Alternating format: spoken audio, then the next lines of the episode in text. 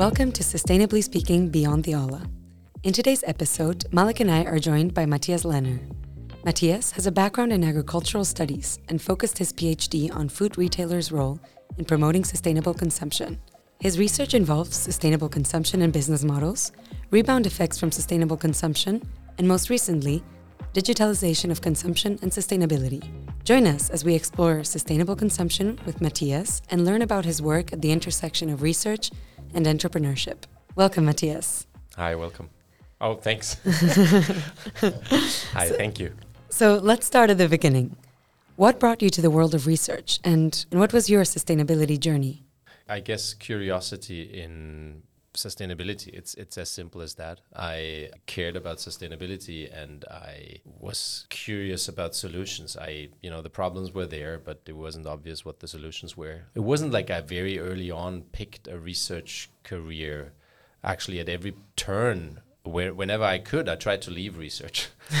So I had, I had i had clear plans after my my masters and then after my PhD again to not stay, and uh, that's why I, had a year in between my masters and my PhD, and I had a year in between my PhD and and continuing research because I was also always trying to claw my way out of it, and then I and then I I was sucked back and realized that I, I, I do like doing it.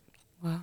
And did your interest in sustainability start in SLU during your bachelor? No, much earlier. Um, oh. I, you know, it's it's always difficult with the memory because the memory or one's mind has an has a tendency to kind of fool you where you think something is true but it isn't. But the way I remember it is when I, because I have three older sisters, they are um, eight and nine years older, so so they were my role models when growing up, and when I was starting to be aware of things, maybe like 12, 13, touch 10, 11 maybe, they were um, in the late teenage years when they, you know, passionately cared about different things and and environmental protection in particular like the rainforests and and animal protection was a big thing back then so the WWF all of those those things are mm. still in my mind about how like how I became aware that this is an issue and it seemed to be really important because my sisters thought it was really important.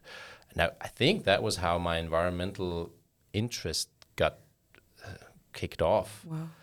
And then agriculture, because you mentioned SLU, agriculture is actually um, a, a, consequence of me being interested in um, food and nutrition.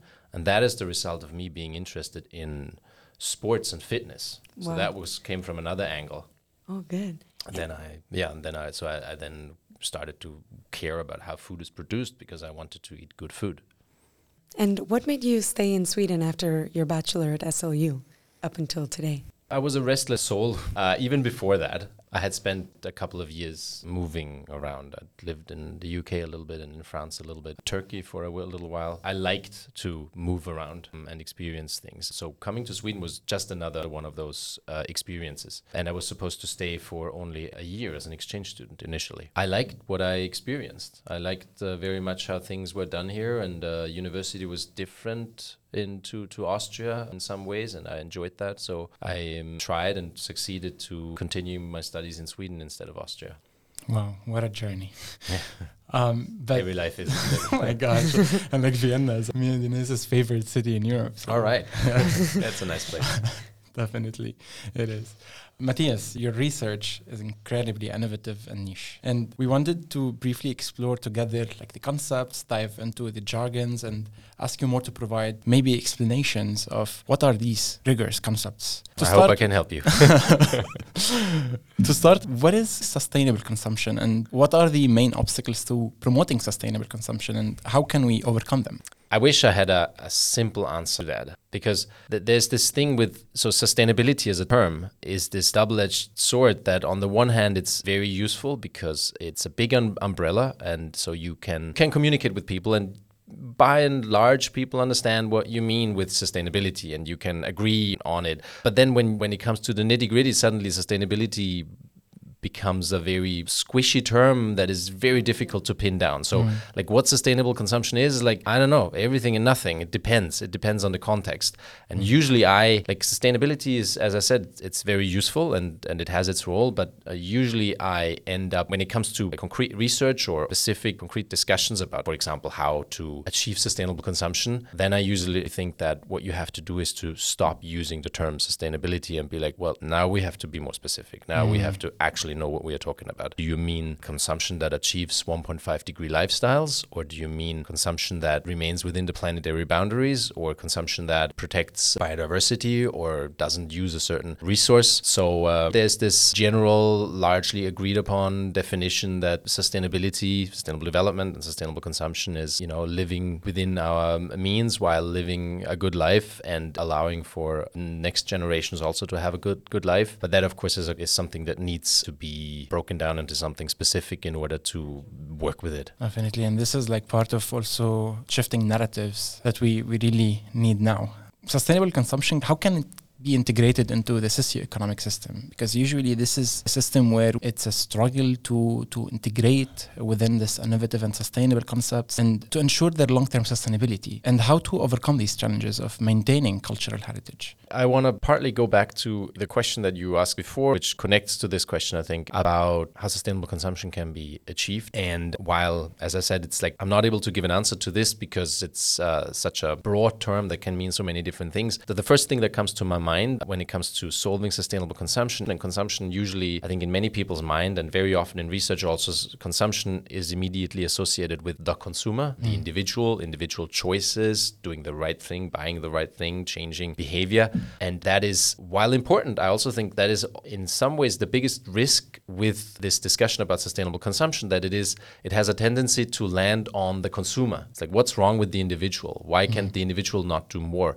How can we convince the individual all, the, all of these questions? And while not entirely mis, misplaced or misleading or, or, wrong to, to ask these questions they i think easily kind of are leading away attention from the actual issues with which is policy. Mm-hmm which is top down regulation and, and organization. Because m- my opinion is that the individual is not responsible for achieving sustainable consumption. Consumer is not the right recipient. Mm-hmm. We are, and that doesn't mean that individuals don't have a role, but we as individuals are, on the one hand, we are consumers, but we're not only, only consumers. I mean, sometimes it feels like today everyone is only a consumer, but that, that's not true. We are consumers, we are citizens, we are organized in, in associations and clubs and parents and whatever. We have different roles in society. And societal and environmental issues, so what you would by and large consider as sustainability and, and concerned with sustainable consumption, those issues have to be dealt with collectively because they're collective problems. It's not your problem as an individual, it's not your problem as a consumer that the climate is heating up. Mm-hmm. And it, it is justifiably ridiculous to say save the climate by buying another piece of chocolate. There's no people are not wrong to say that that doesn't make sense. That's ridiculous to say that. That's why it, it depends on which country you live in, uh, of course. But in Sweden, you are supposedly you have a role as a citizen. You can shape politics. And this is a question on a societal level. We have to, as a society, say that environmental and social issues need to be solved because I think we are doomed if we believe that the individual can solve that. Um, and there's, you know, there's, if you then want to go further and break it down and say, like, well, let's look at the individual as a consumer and what they could do. Realistically, like, how many of those decisions that we need to, that you and I make every day as an, as an individual, how often can we be well informed about those? Those are all really complex issues, you know, uh, what what it means to buy a battery from this country or that country and is is it better to drive a battery driven car or an old diesel car or whatever those questions require expertise and consumers just can't acquire that expertise so therefore it's politics that are required to solve sustainable consumption wow you turned uh, our notion of sustainable consumption on its head. Sorry. thank you. No, thank you for that. You've been doing research at the IIIEE for almost eight years. What is your favorite part about being a researcher at the Institute, and which aspects make it most valuable to be a researcher in it? My favorite part about being a researcher, regardless of institute, is the academic freedom that you have from being a researcher. And you know, you are, it's not the only profession where that is true, but it's one of the professions where it is true that what you're supposed to do and how you're supposed to do your work is not only a function of what your what your boss tells you to do. It's one of those professions where you can legitimately say, no, what my boss just told me is not what I'm going to do because it's it's doesn't align with academic values and how work is supposed to be done. And I do believe in the scientific method. You know, I think it is by far the best thing we have come up with to generate knowledge. I like that feels meaningful, and uh, you can actually. It's one of those professions where you can say, "Look, I'm, I've been told that I should do this, but I don't think it makes sense." This doesn't reflect the values that we work according to. And then when I when it comes to the institute, and you know it yourself, it's a it's a very cozy place. It's a small place in a large university, but it feels small in a positive way. It feels familiar. It feels home. It seems uh, you have developed a systematic perspective with each research subsystem and their overarching implications, dynamics of these subsystems together, and how maybe these topics are actually interacting in the bigger picture. Firstly, as a, as a researcher in the sharing economy, what are the prevailing myths that you find frustrating, and what are the current limitations preventing its widespread implementation? I should point out that um, I have worked with the sharing economy, but I'm maybe not its biggest fan. Well, I would say I'm a big fan of sharing, sharing in the traditional way, community share. You know, that's great. There's hardly anything better. It's it's good. It's good for the environment. It's good for you and I. It makes us happy to be part of a community and to, to share with each other. And I'm very interested, obviously, in the modern version of that using for example, digital tools to share stuff. I now, these days, I live in a house in, in the outskirts of Malmö, and um, it's uh, geographically distinct. You can kind of tell where the neighborhood, neighborhood starts and where it ends. And I'm very glad that this neighborhood has a feeling of belonging together. I think most people in that neighborhood would would agree that they somehow belong to that neighborhood. And so there's a high willingness of of helping each other, sharing and uh, supporting each other. Um, and among others, or one of the most powerful tools that that we have to do that is Facebook. It's simply a you know it's this very simple that which exists all over the world in millions of iterations. It's a Facebook group where people write everything from can't find my cat. Has anybody seen it? It's because it hasn't come home for two. That happens surprisingly often, at least once a month. Um, but also of course uh, like um, my son is going on a school trip for a week. Does anybody have a, an extra tent or something like that? Or i planted uh, tomatoes. I have five plants over. I don't need it. Does anybody want it? I think that's that's fantastic. Even even the versions where it's a more of a commercial nature you know where where you where platforms enable you to say i don't need this anymore. Uh, is anybody interested in either just uh, getting it from me like mm-hmm. so that I don't have to throw it away? Or maybe you know i can sell that to you for 100 crowns. I think that works great. It's a fantastic setup. The sharing economy, as it's been often discussed in research, I think it had this weird way of combining this type of behavior, which is important, especially and it can be quite niche, with these platforms, these Silicon Valley IT startups expanding and expanding with money from some venture capitalists. And then these two were just somehow put together in the same category. And and I don't I can't make sense of it. I think it's doesn't make sense. And it's a little bit of a flaw in the academic discussion that this has been going on and allowed to go on where it's like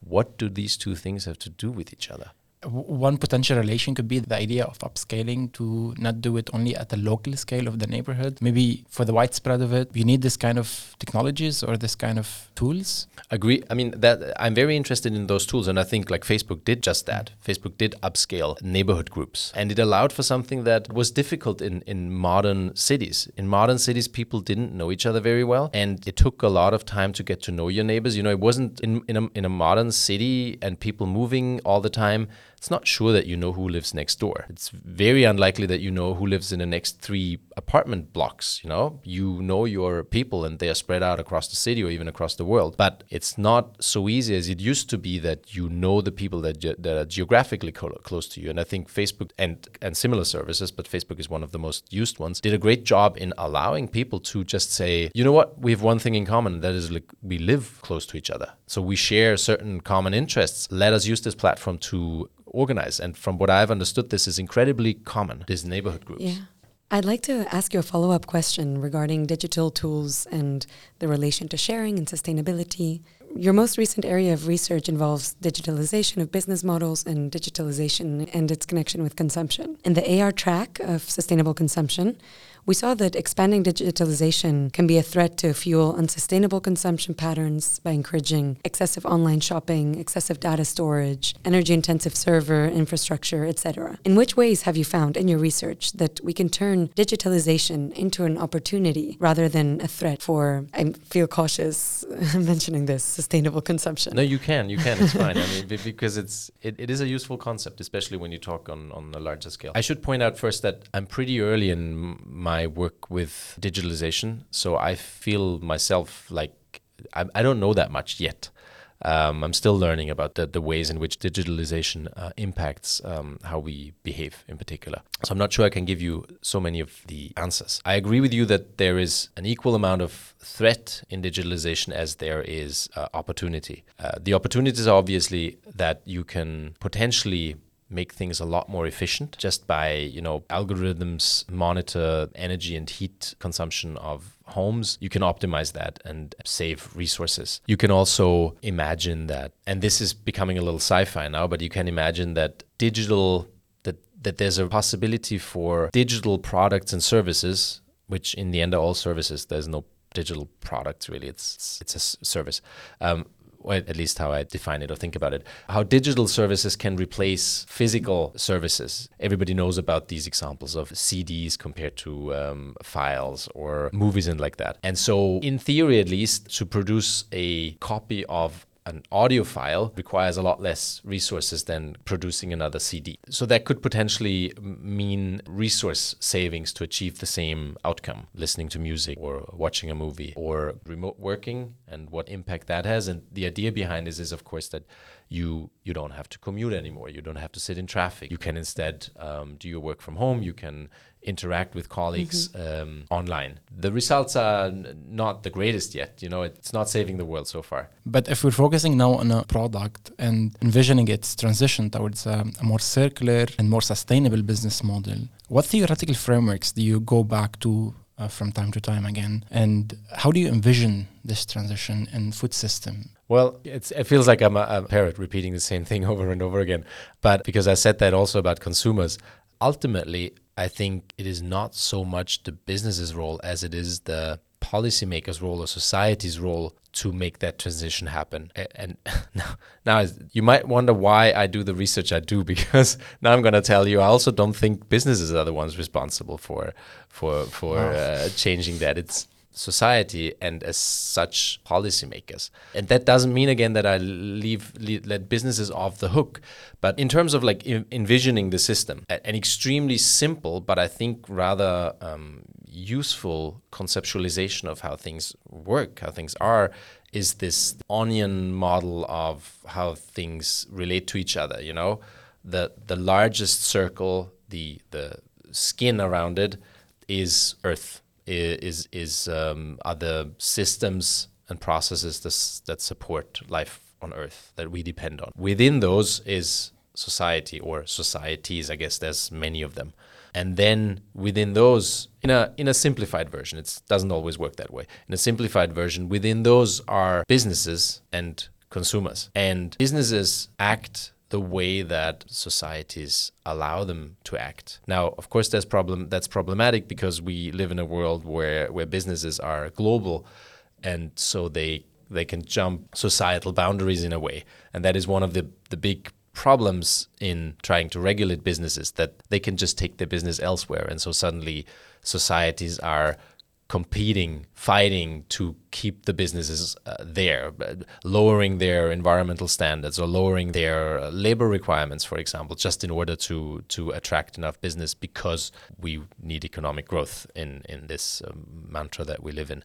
So I see that practically it's not simple to achieve that. But I, I still think like as a primary way to try to figure out like how business is going to do the right thing, how are consumers going to do the right thing, I think it is by operating within the right framework. Mm-hmm. Businesses as well as consumers react to incentives or to limitations in what they can do. And that is, I think, in the end, the most powerful uh, avenue to go. And, and it's a tricky one, it's a difficult one, it's a slow one but I think it's the most important one because um, yes, you can you can. I think what often is the case when you think about sustainable business models and how they like how could they kind of change everything? How could they suddenly do business while also being, you know, positive on the environment and society? Is like, well, they can if they are rewarded for the right things. Because otherwise, sure, somebody can come up with some kind of magical business model that can combine all three. But unless this is also the the business model that is most rewarded in society, um, and and and kind of most encouraged, it's not going to become mainstream. It's not gonna it's not going to be the next IKEA or Apple because the incentives are not there to become that. Businesses, I think, are the tool. I think if you say if policymakers decide that really decide that we need to stay within 1.5 degrees and so we need to make sure that not more carbon emissions are emitted as this the goal is clear the direction is clear then businesses are probably much better than any other type of organization to innovate towards it, to find good solutions, to make this cheap and fast and convenient and in a way that society is happy with. Better, in my opinion, than, you know, for example, policymakers themselves or government organizations. Because competition is a great tool to spur innovation. The first step for circular consumption uh, frameworks, you see, should come from policymakers. Yes, yeah, and I, I, it always circulates back to it. Whenever you do research in consumption or business models, uh, you can never avoid, in the end, then talking about policy again. Like I, th- I think that a lot of the solution will come from the private sector. I just think that it is it is problematic when we forget about where the where the initial push has to come from or where, where the the rules of the game have to come from in a way you know it's great to look into business models and business model innovation and how to conceptualize new business models to achieve what we want only as long as you understand or keep in mind that that those business models can and will only work if the policy is right Nice. Yeah. As a young professional entering this interplay of uh, green business models, sustainable consumption, and sharing economy, uh, what initial steps or advice would you recommend for someone starting their journey in this field? As a researcher and as a practitioner, if we talk about business models, um, to keep in mind that primarily the aim of a business is still to be economically viable and usually economically profitable. And it's still what I want to say is that in the end, talking about business is still going to be a discussion about profit. You know, it's it's you can sometimes it can sometimes be misleading when you, for example, only talk about or with the sustainability department in a company because maybe they don't have profitability at the top of their agenda every day. And of course, not everybody does in a, in a, in a business, but decisions are made based on profitability. For, for a researcher, you know, that's like, that is often an explanatory factor in, I, I believe, why certain things are done or not. That's also why I think in many instances, so called sustainable business models manage to survive or don't survive. I, I can't say that I have, you know, decades of research experience in the field behind me, but I already am able to see so many ideas ideas come and go. And in my opinion, it often is just that, yeah, the sustainability part of it might have made sense and it was like a good idea. But it was obvious that it was going to be so difficult to make it profitable. And then that's not going to work. It's a business. And the same thing is actually do, true for if you want to, as a practitioner, go into, you know, for example, in the startup scene, start a, start a sustainable business. Don't forget about the boring part of business, which is to make money. It sounds so horrible. But, you know, if I'm now, we're switching over into maybe also my experience as an entrepreneur entrepreneur. And if I can tell you about my hard learned failures, and that is not to write a business plan in the beginning. I thought I was smarter than writing a business plan. Wow. We're just like, who needs a business plan? Everybody does.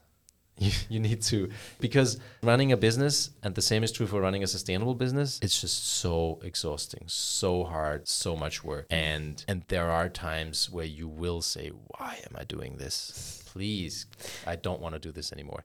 And oh. and it really only makes sense if you know it, you should know that the goal makes sense. You you need to have you need to have figured out even if not today it, it is profitable even if today maybe it's so much work and so exhausting but I have that plan that makes sense. You know, I, I counted it, I calculated it. There is a future and you have to check that, of course. Is that still the case? You know, is that really true? But ideally, you say, well, today might be difficult, but here is the plan. The plan still makes sense. So if I keep working hard, then I can get there. I can get to the Wow. plan where the numbers make sense and I know that I don't have to kill myself over work in order to make it happen. I thought I knew better. I think I had, you know, a, a slight disregard for mm-hmm. traditional business. I was like, who needs old business? I'm going to do it differently. And then over years of, it's been 10 years now. And in those 10 Wow. years, we've learned that not everything, but mo- it's still valuable to think outside of the box. But many of the lessons that you get taught in a business school are good lessons to know when you start a business. Matthias, if you don't mind, let's take a few steps uh, back and provide context of this business that you're mentioning and also get a glimpse of how it started 10 years ago. Mm. Because beyond academia, you're also the co founder of Roots of Malmo, a brewery in Sweden that produces kombucha and other fermented beverages. How did the idea start? Why kombucha? And why did you root the company's identity in Malmo? Yeah, so it started as a, a hobby. It's a, a picture book, like startup story. The only difference, you know, to the tech startups is that, well, A, that we're not earning billions of dollars a year.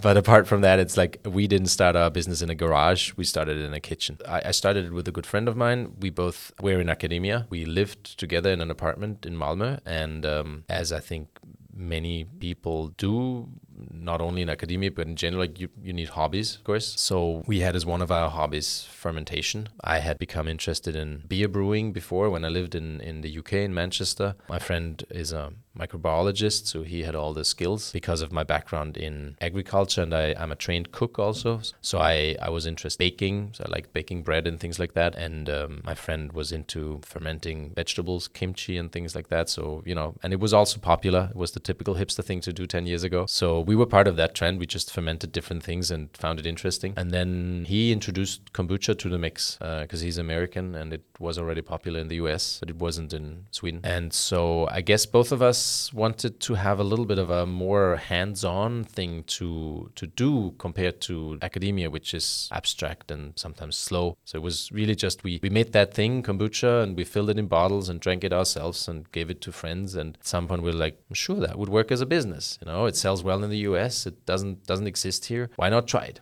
and then we we sold it on a few markets, like a Christmas market in town and a harvest market in town, things like that. And then I, at the time, I was volunteering at a, a Malmö food cooperative that ran a small organic store. And uh, because I was spending a lot of time there, it was fine. I, I, I asked the others if we could sell this thing in our store, this beverage, and they were fine with that. So that was our first customer. And then it took a couple of hours a week. It was really uh, just a, a side project, fun. Printed out, printed the labels on a piece a piece of paper and, and and taped them to the bottles. I mean, it was not like it took. It wasn't a huge success. It's not like we you know suddenly sold endless amounts of it, but it was popular enough. It was, and we thought it was fun. So we just slowly but steadily kept making it bigger. First, we had one of those fermentation buckets that's 20 liters each. Then we had two, and then we had four, and then we had eight. And at some point, we realized if we want to continue doing this, we need to register a company. So then we registered a company, um, and then we realized if we want to sell to like cafes as well, for example, we need we need to be approved by the authorities. So then we couldn't produce it in the, in our kitchen anymore. So then we found a school kitchen in Malmö that allowed us to use the space for free on Saturdays. They only needed Monday to Friday.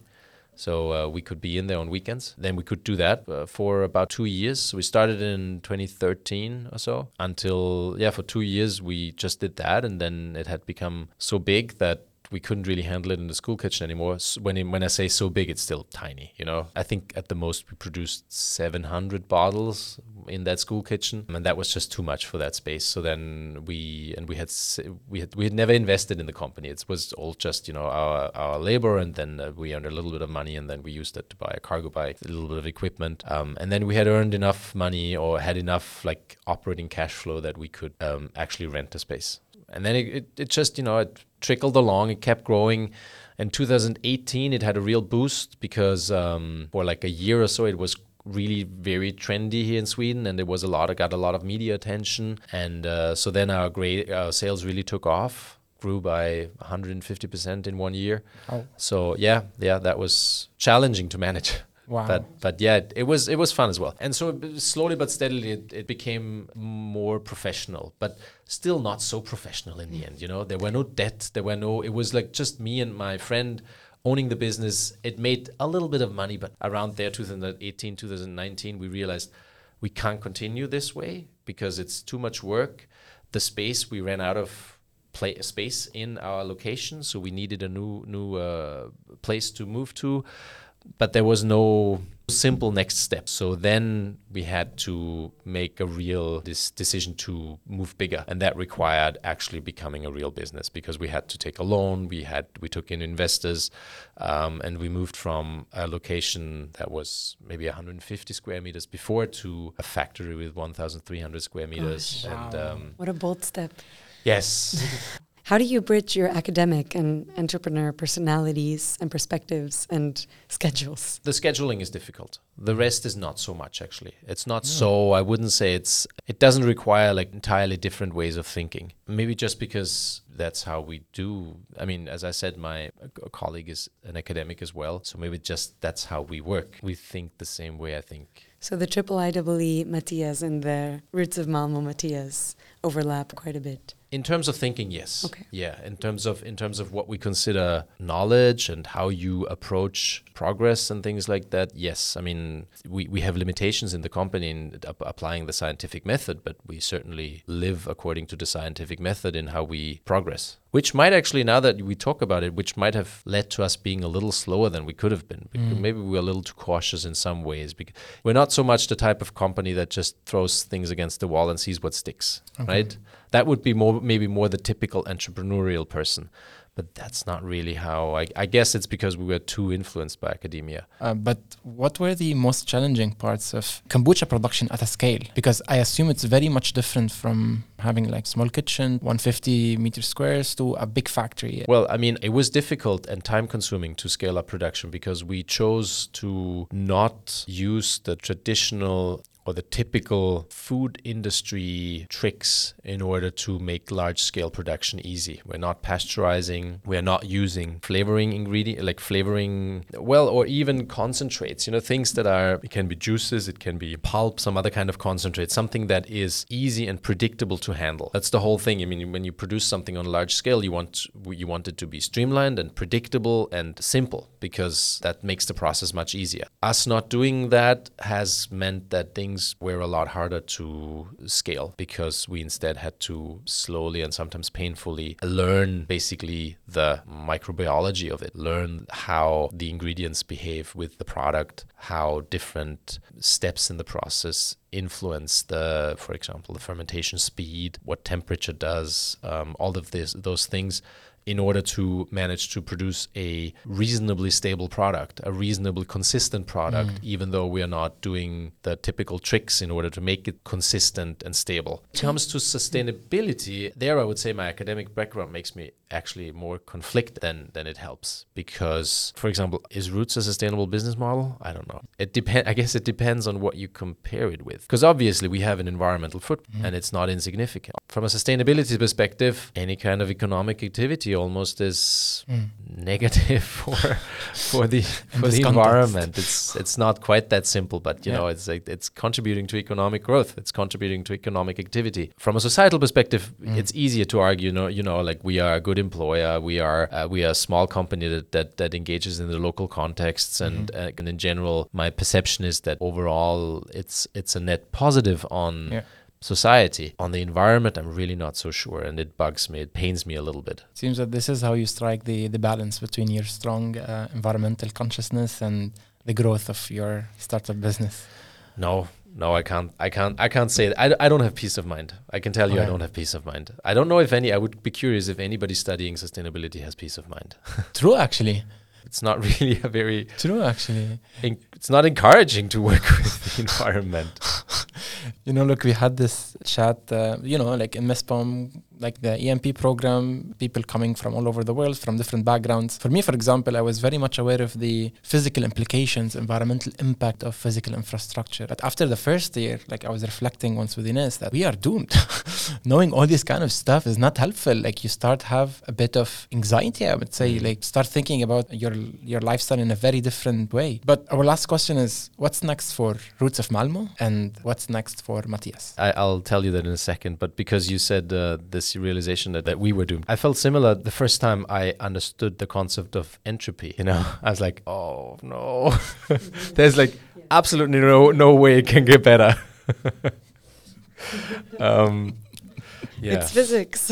yes, yes, yeah. There actually now it becomes I guess I don't know if it's philosophical, but it becomes very, very uh, meta um, and large scale. But I, you know, the, this thing about having hope and perspective. Mm. I I think in the past I would tend to to be like oh, hope hope is just a feeling it's not based in facts it doesn't change anything and I've changed my mind about that it it really it makes a difference whether you feel hopeful about the future or not I do feel a lot more hopeful uh, these days than I did in the past I've gone through a phase of feeling pretty bad about things and bad about the future, and um, um, I, I'm not even sure how exactly, but that has passed. I'm I'm pretty hopeful. I'm actually pretty optimistic, Very nice despite everything considered. for my research the future is i think i i want to work hard on even more than now feeling like what i do is meaningful. Doesn't mean that it has to be always necessarily solving a huge question you know but rather that what i do is not a waste of time that what i do makes sense. It might be small but it makes sense because most painful feelings i know or the most difficult feelings to handle i know is when when you are stuck in a situation where you feel like what you do doesn't make sense you know? Mm it's just you are in it. People tell you what to do, or that is what you're supposed to do. You maybe get paid for doing it, but you have that feeling that it, it just doesn't make sense. There's something that's wrong about this, and and I, I hate that feeling. I I, can't, I find it very difficult to deal with it. On the root side, mm-hmm. I think the well, I mean, hopefully the company continues to develop in a in a positive way, you know, so that everybody involved is happy dealing with it. From a product perspective, I mean, we are hoping to get into other fermented beverages. I think for me personally, almost more interesting is for it to be a, a creative place that is uh, interesting to be at because a company can be you know a very streamlined boring operation or a, a more engaging interesting organization thank you for also bringing in your personal insights and your personal experience being a, being in the field of sustainability because I'm sure most of the people listening and definitely Malek and I can relate and it's it's inspiring to hear your experience and how hope has taken over in the last few years. Thank you so much for being here today and sharing your breadth of knowledge and your personal experience researching such complex and multi-layered and sometimes watered down topics. Continue making the kombucha that we love so much and we wish you all the best and all the creativity and curiosity in your future endeavors. Listeners, thank you so much for tuning in, and we will see you in the next and our last episode. Thanks for having me. Thank you, Matthias.